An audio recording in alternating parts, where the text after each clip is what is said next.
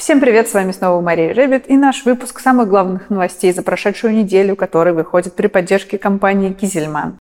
Появился проект постановлений правительства, который говорит нам о том, что если вы хотите получать субсидии из бюджета, вам, возможно, придется внедрять технологии искусственного интеллекта.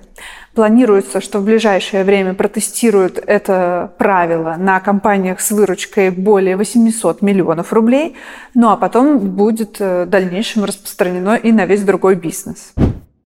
Федеральный центр «Агроэкспорт» обновил рейтинг регионов по уровню развития экспортного потенциала. Были регионы разделены на три группы, и победителями в этих группах стали Ростовская, Белгородская, Орловская области, Липецкая, Вологодская, Тюменская, Ярославская и Псковская, а также Приморский край.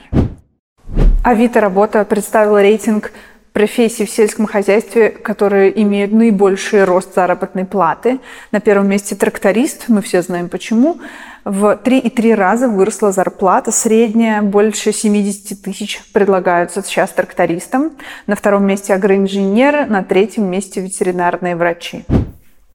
И еще один рейтинг ветеринарии из жизни здания составила рейтинг топ-5 коров по надоям. И, естественно, на первом месте галштинская порода, на втором месте симентальская, на третьем месте краснопестрая. Эксперты отдали четвертое место бурой шведской породе, а пятое костромской. Джерси не вошли, но в тексте отмечается, что это молоко самое жирное, пригодно для сыра, а молоко галштинской породы обладает наименьшей жирностью.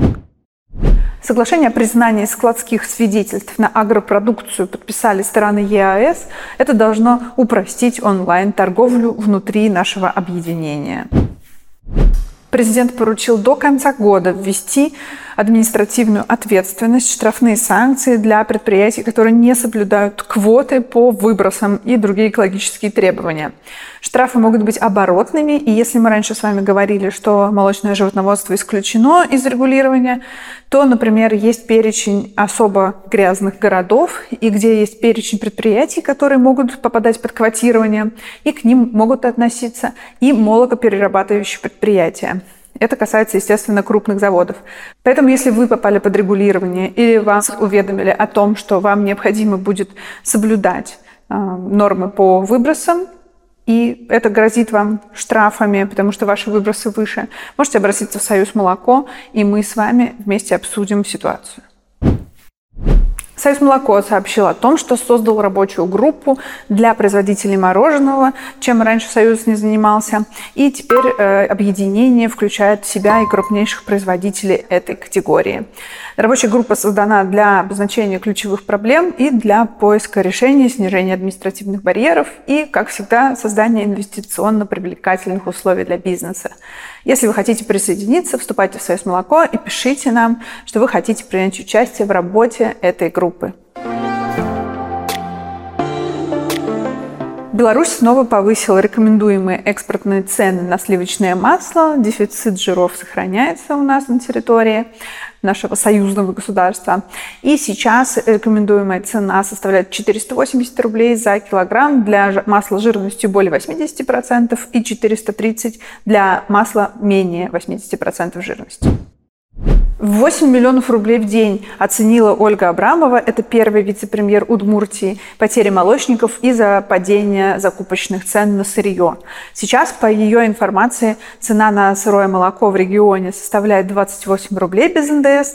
И э, нам очень интересно узнать, как у вас сейчас исправились цены, как действительно немного начали расти. Напишите, пожалуйста, в комментах, какая средняя цена закупочная у вас в секторе, у вас в субъекте. Прошел аукцион Дюртюлинского комбината, который пытаются продать после банкротства. Около 400 миллионов рублей стоят активы, но они оказались никому не интересны. Эконив открыл очередной комплекс за 4 миллиарда рублей в Московской области. 3,5 дойное стадо, 34 тысячи тонн планируется производить сырого молока. Очень милая новость. В Якутии открыли первый летний коровник, который будет работать до начала декабря. Он всего на 100 мест и открыла маленькая СПХ. Вот очень мечтаем туда съездить. Псков Агроинвест открыл роботизированную ферму за 4 миллиарда рублей. 3000 голов планируется там содержать и объем производства 30 тонн молока в сутки. На этом все. Спасибо, что вы были с нами. Напомню, что еще можно почитать интересного за прошедшую неделю. Например, вышел вебинар Каргил в записи практическое использование лабораторных данных при расчете рациона. Запись вы можете найти у нас на сайте Milk News и в нашем канале в YouTube по ссылочке внизу. Кроме того, вышло несколько важных и интересных лонгридов. Например, мы побывали в Сочи на иннофоруме. Все вот эти э, современные представления о еде с жучками, сверчками и растительными напитками. И как раз поговорили, например, с фигуристом Романом Костомаровым о его отношении к молоку. А, можно почитать в, по ссылочке внизу этот лонгрид. Еще у нас вышел отличный текст про нарине. Если вы не знали о таком кисломолочном суперполезном напитке, обязательно почитайте его лирическую историю создания, открытия и про компании, которые его выпускают. Кроме того, вышла подборка наших новых продуктов за месяц.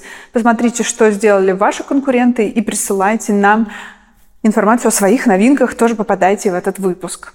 Ну и мы продолжаем проект «Молочная Чувашия». Обзор региона со всеми показателями и крупнейшими предприятиями тоже будет по ссылочке внизу. До новых встреч!